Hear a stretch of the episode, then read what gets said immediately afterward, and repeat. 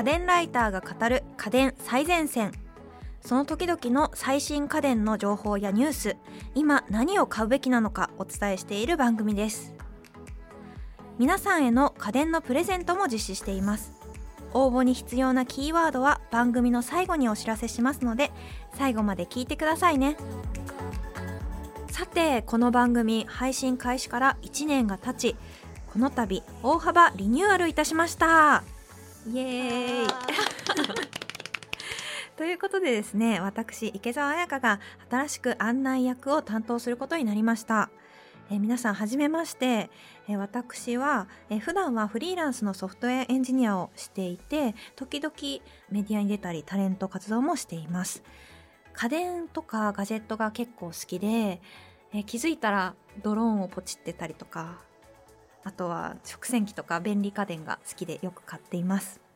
あのでもそういったこう家電はよく買うんですけど何がいいとか選ぶ時にどういうポイントで選べばいいっていう知識に関してはまだあんまり持ってないので今回家電ライターのプロの方の目線で見た家電をいろいろ語っていく番組ということで大変楽しみにしております。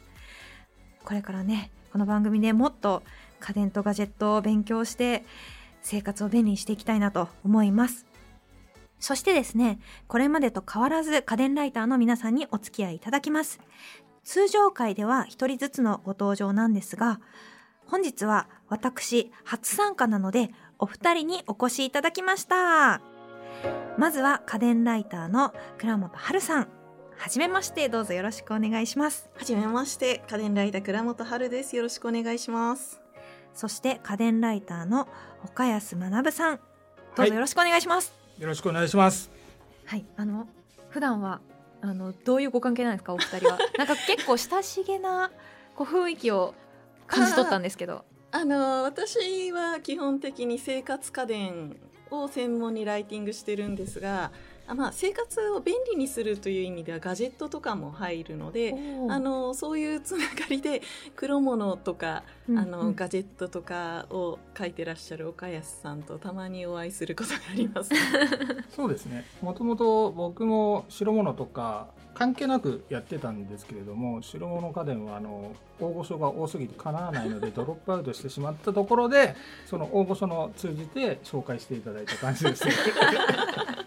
結構あれなんですね白物とか黒物とか分けられて活動していらっしゃるんですよみんな。そうですねあの分けない方もいるんですけれどもどうしても知識が分散されてしまうので、あの私は白物いわゆる生活家電ですね、うん、をメインに書かせていただいております。なのであのスピーカーとかのこう微妙な解像度とかって言われてもちょっと私語れませんので。確かに音の世界とかはね。そうなんですよ。あのカメラ沼とかそうなんですよ。音沼はまた。あのテレビの色彩がうんぬんとか言われてもちょっと私はわからないのでそのあたりは黒物かける方にお任せしております。なるほど。じゃあこの番組を聞いていれば黒物にも白物にも強くなれるかもそしていい家電が買えるかもということでその通りでございます。そうですね。はい、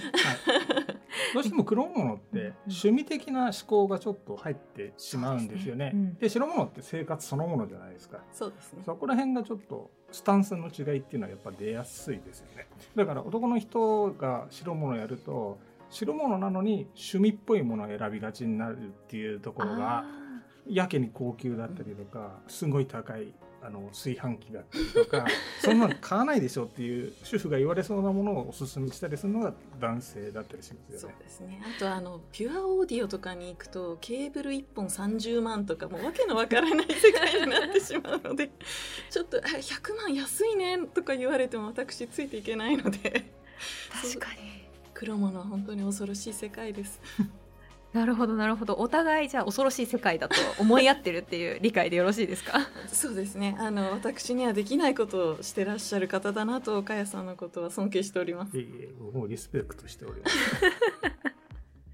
はいということでこれからお二人と一緒に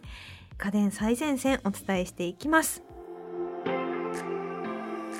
さて今回はリニューアル初回ということで自己紹介も兼ねて私池澤彩香の最近のお気に入り家電についてちょっと語らせていただいてもよろしいですか？ぜひ。えどうなんでしょう？でもちょっ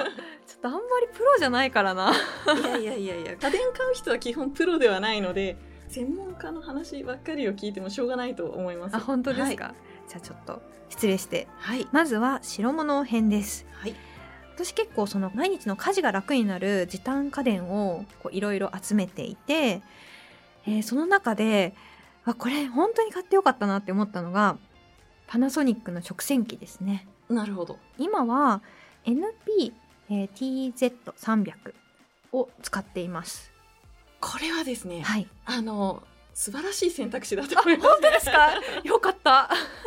はい、あのーパナソニックの卓上洗濯機、つまり、えっ、と、ビルトインじゃなく、ポンと置ける系の中で一番大きい容量っていうのも素晴らしいんですけれども、あの、個人的には一人暮らしでも食洗機は使っていただきたいと、それだけであの生活の質は上がると思ってまして、で、そういう人もできるだけ大きいものを買ってもらいたいと思っております。そうなんですよ、はい。結構ある程度大きさがないとお鍋とかが入らないんですよ。結局ちっちゃいの買って鍋自分で洗うってもうそれ意味ないですからって思うんでぜひあのこれは一番大きいのを選んでほしいんですけどもう一つですねこのシリーズって見た目がかっこいいんですよ。そうですね、あはい。のボタンがこう白く LED が浮き出るような見た目になっていてなんかこう電源ボタンを押すと浮き出てくるんですよボタンが。そうなんですよ結構ミニマムなデザインの四角い形のやつですよそうね。ですね。はい、結構食洗機ってキッチンに置くとものすごい存在感を出してしまうのでであとあの排水考えるとどうしてもシンクそばに置くっていうことからデザインもそこそこ綺麗なものを個人的には選んでほしいと思ってます。でそういう意味でもこの製品はすごくいいんですけどもう一つあの特に個人的に気に入っているのはナノイーが使えるってことです、あそうですね。はいナノイー使います。あの食洗機大きいとやっぱりちょっと食器が出たぐらいでは使いたくないみたいな人もいると思うんですけどこれあの例えば朝食洗機に入れたのを昼間の間にナノイーを出しておいて匂いとか雑菌を増やさないっていう機能があるんですね。であのナノイーの発生自体ってまあほぼほぼエネルギーを使わないので あの省エネになりますし家族の人数が少なくてもそうしたら夜に一気に全部集めて洗うっていうことができるので本当にねいい製品なんですよお値段以外は。うんうんそうですね。なんかすごい頑張って貯金しました。あそうそうですね多分今実売で10万円ぐらいだと思うんですが出せるんなら本当にこれあのすぐに買い替えるものじゃないので何年使うかっていうことを考えたら、多分5年10年使う人もいるからそう考えたら絶対損はしない製品だと思います。そうですね。私こう高い家電を買うときは、うんまあ最悪メルカリに出せばいいしみたいなそうですねこう思考回路で、はい一応そういう高い家電もまあまあ最悪みたいな感じで。そうあとこの一番最新の TZ300 って何がいいってあれですよ外に行く時に持っていくはいはい。水筒？あ水筒はい。の奥まですごい綺麗になるんです確かに困ったことないですね。そうなんですよあの専用アタッチメントがついてもうサーモスのお墨付きで綺麗になりますっていう結構ねこの奥が深い水筒って奥まで綺麗にならないことあるんですけどこれに関してはちゃんと綺麗になるっていうそうですね。結構縦長いあのお茶入れる、えええええー水筒みたいなやつとかも結構ガンガン入れて使ってますね。でもちゃんと綺麗になります。外に水筒を持っていく人はぜひそういう観点からもこういうものを選んでほしいですね。でも私が知る限り今水筒の奥までちゃんと洗えますよって公式に発表してるのは TZ300 だけだと思います、あね、本当ですか？はい。私めっちゃいい買い物したじゃん。そうなんですよ。だからもうこれはさすが素晴らしいなと思いました。本当に、はい。でも結構デザインと買う時に意識したのはあと一応前評判どこのブランドのを買えばいいかみたいなのは一応見て買いました。そうですね。うん。あの白物家電ライターとしても素晴らしい選択だとお墨付きを。ちょっとじゃあ次の家電に移っていいですか？はい。えっと他にも結構時短家電を使ってるんですけど、はい。最近使ってるのは、えーシャープのヘルシオのホットクックを使っています。これもまたいい。そうなんですよ。これはどこに惹かれて買ったかというと、は事前に食材を切って調味料を入れとくと、うん。まあ、20分とか30分でご飯ができるっていう、うんうんうん。ホットクックの他と違うところって実はいっぱいあってですね、うんうん。一つは混ぜ技ユニットっていうのがついてるそうですね。あの、見た目は炊飯器みたいなんですけど蓋の後ろになんかま混ぜ技ユニットみたいなのがついてて こう2つの棒みたいのが展開するんですよね。そうなんです。棒が2本パーンと出てきて混ぜるっていうのが今本当にたくさんの電気調理鍋が出てるんですけどこれができるのはホットクックだけなのでで結構ムラなく火が通りますね。そうなんです、あの何が一番わかるかっていうとカレー作る時ですね。カレーは本当にホットクックで作ると美味しいです。です。っちゃ時間かけてないのにそう。あの無水調理ができるので水入れなくても野菜の水分でっていう。ただねこれは他のメーカーでもできるんですよ。何ができるかっていうと、他のメーカーって野菜とかを電気調理鍋で温める工程とルーを入れてから温める工程って別にしなきゃいけないんですよ、確かにメニュー選んでボタンを押すだけです、ね。そうなんですそれあの最初からルーが入れられるのってヘルシオぐらいでなんでかっていうと混ぜ技ユニットがあってそこに貼り付かないからなんですねああなるほど。他のでやってしまうとあのルーの中に小麦粉みたいなベタつくのが入ってるので、下にこびついちゃうっていう問題が出てしまうんですよ。じゃああの混ぜ技ユニットが結構ポイントだったってことですね。本当にシャープが昔から研究に研究を 重ねてようやくホットクックで芽吹いた なんだろう苦労の結晶なのでぜひ評価していただきたい。他の家電にも搭載されてたことがあるっていうことですか？昔炊飯器についてたんですあそうなんですか？その時代知らない。は いあの炊飯器自動でお米を混ぜるっていうので入れてたんですけど逆にあった。そうなんです。逆に面倒くさいっていうことで全然普及しなかった。確かに洗うのがねそうなんです。か面倒くさかったりするんですけどまあそれも食洗機ぶち込めばいいっていう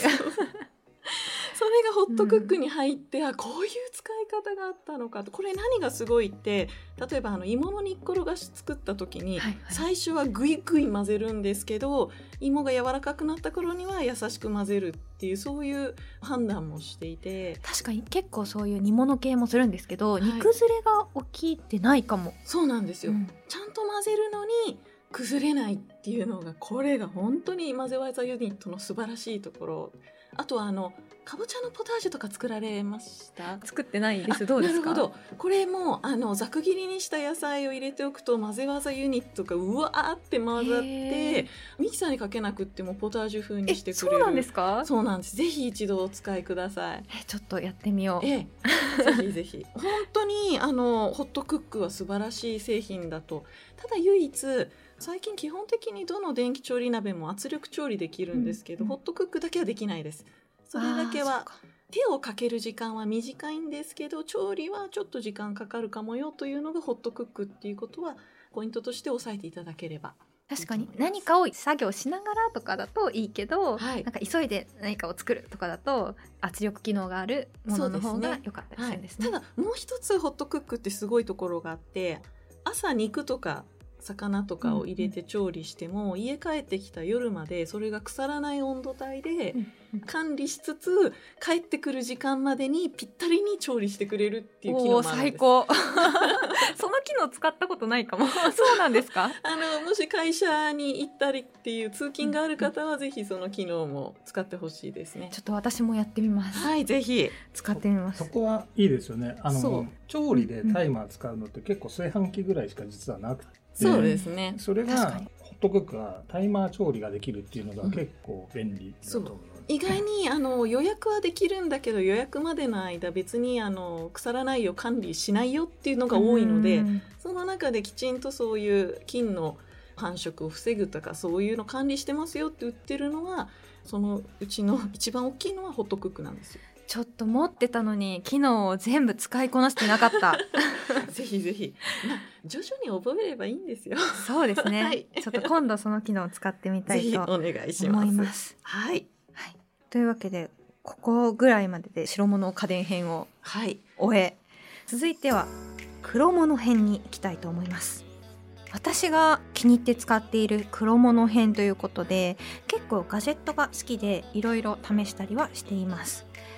えよく使っているのが Google Nest Hub Max っていうのを使ってます。これあのスマートスピーカーに10インチのディスプレイがついたもので例えば天気今日の天気は？って聞くと1週間の天気をこうダーってビジュアルで出してくれたりとかあとは YouTube で何々かけてみたいに言うとそれが再生されるディスプレイがついてるのでっていう結構便利なスマートディスプレイになります。一時期あのスマートスピーカーっていうのがすごく流行って一時期、えー、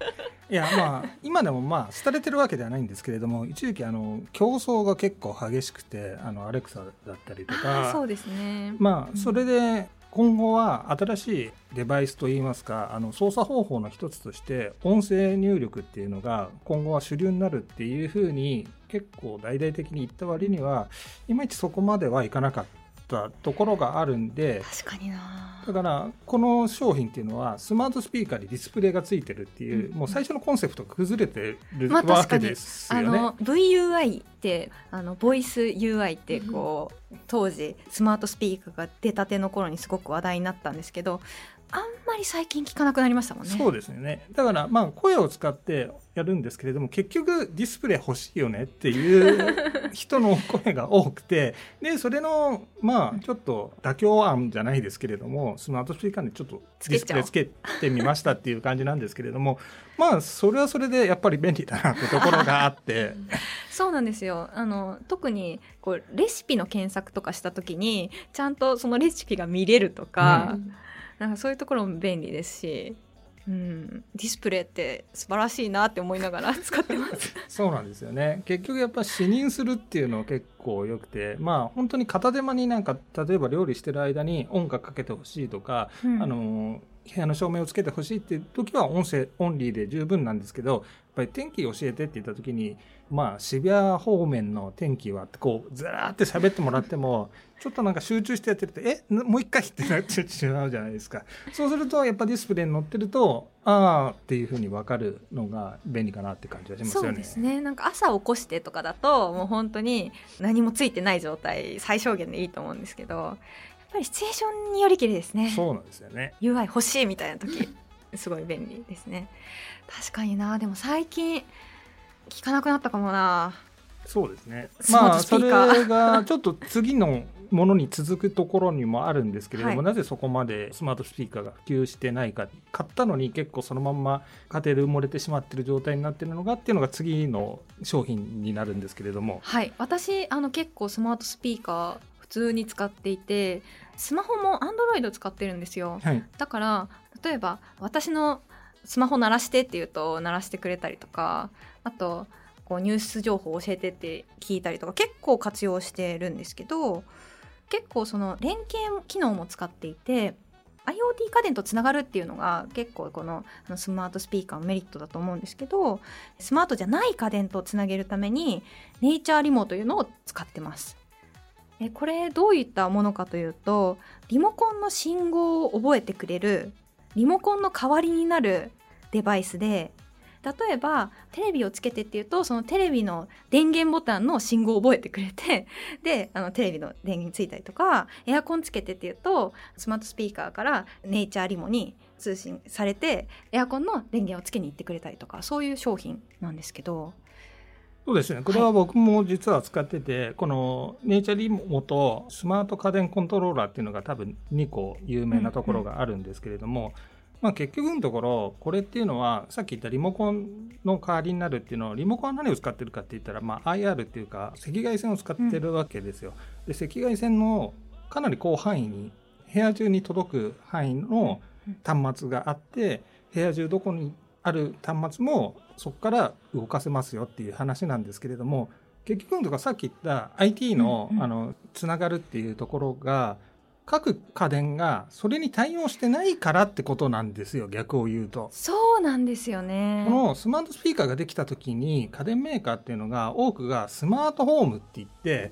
全てスマートスピーカーとつながるスマホとつながるっていう風になったところがそこまでいけてないのといけてるものがあったとしても家電って結構買い替えスパンが長いんで、うん。まだ買い替えてない人がスマートスピーカーって3000円から5000円ぐらいで買えるんですけどそうでエアコン20万円のをスマートスピーカーに対応したからってそれを理由だけで買い替えるのは無理じゃないですか。うん。だからやっぱりそこで今まで使ってる赤外線を応用したもので使うっていう意味でこれがハブとなってるわけですよ。そうなんですよ。これが必須なんですよねもはや。そう。なんかスマートスピーカー使ってる人たちにとって。さっき言ったスマートホームができきれてないっていうのの裏返しでもあるんですよね。そうなんですよ。これに関しては結構そのなんか家電業界っていうんですか？家電業界もブランドごとになんかこうコミュニティを閉じるというかなんか性質があるような気がしていてその通りですね。そうですよね。なんか申し訳ございません。このメーカーの家電内だったら連携するけどそうじゃなかったら連携しませんみたいな。もうなんだったらあの同じメーカー内でも調理家電とあの清掃家電でアプリが別だったりとか。結構ありますよね。なんかうそれは。あの私よくそのスマートホーム化するにあたってイフトっていうあ。アプリケーションがあるんですけどこれ何かっていうとあの難しいの説明が えーっとうーん自分で書いたソフトウェアにソフトウェアから家電に信号を送ったりとかそういうのが簡単にできるっていうソフトウェアがあるんですけどなんか結構いろいろなソフトウェアソフトウェア間の連携とかソフトウェアハードウェア間の連携で使われているソフトなんですけどこれに対応している家電がすごい少ないんですよ。もう正直あの 日本の日家本特に。すごくガラパゴスなので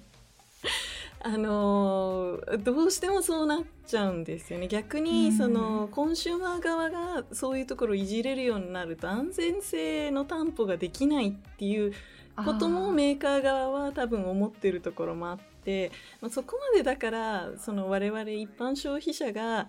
どこまでメーカーに安全性を担保してもらうのかみたいな話になっちゃうんですけれどもどうしてもやっぱり声の大きい人っていうのはいるのでメーカー側も慎重にならざるを得ないっていうか。そうですね。ブランドの壁。そうです、を超えられない。あとはもうただひたすらになんかあの部署間でやっぱりこう技術は取得したいみたいなのもあり多分いろいろなものが重なった結果こんな風にガラパゴスになっちゃったと思うんですけれども。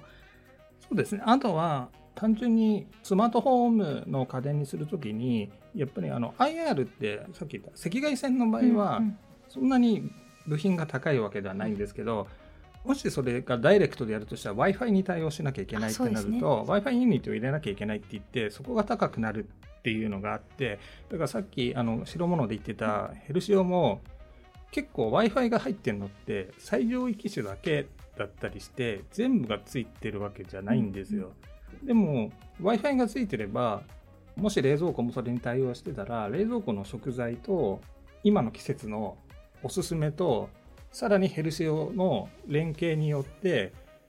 勝手にこう調理のレシピも考えてくれることもできるんですけど、うんそれを全部整えるには全部最上位機種で集めなきゃいけないっていうのはそうですね。それはちょっと辛いかなっていうところがあって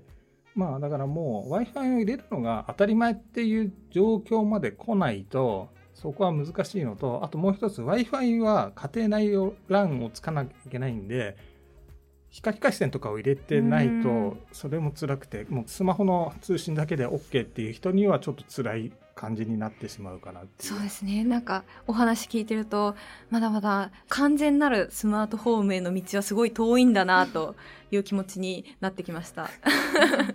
でも、あの、まあ、その間のつなぎとして、このスマートリモコンのネイチャーリモであったりとか、私最近あの指ロボットっていうのをたまに使っていて、ボタンを押してくれるためのロボットっていうのが 存在するんですよ。あのスマホから信号を送るとボタンを押してくれるんでそれで IoT 化できるって家電とかをっていう商品があってそれとかを駆使してなんとかスマートフォーム化できないだろうかっていう試みを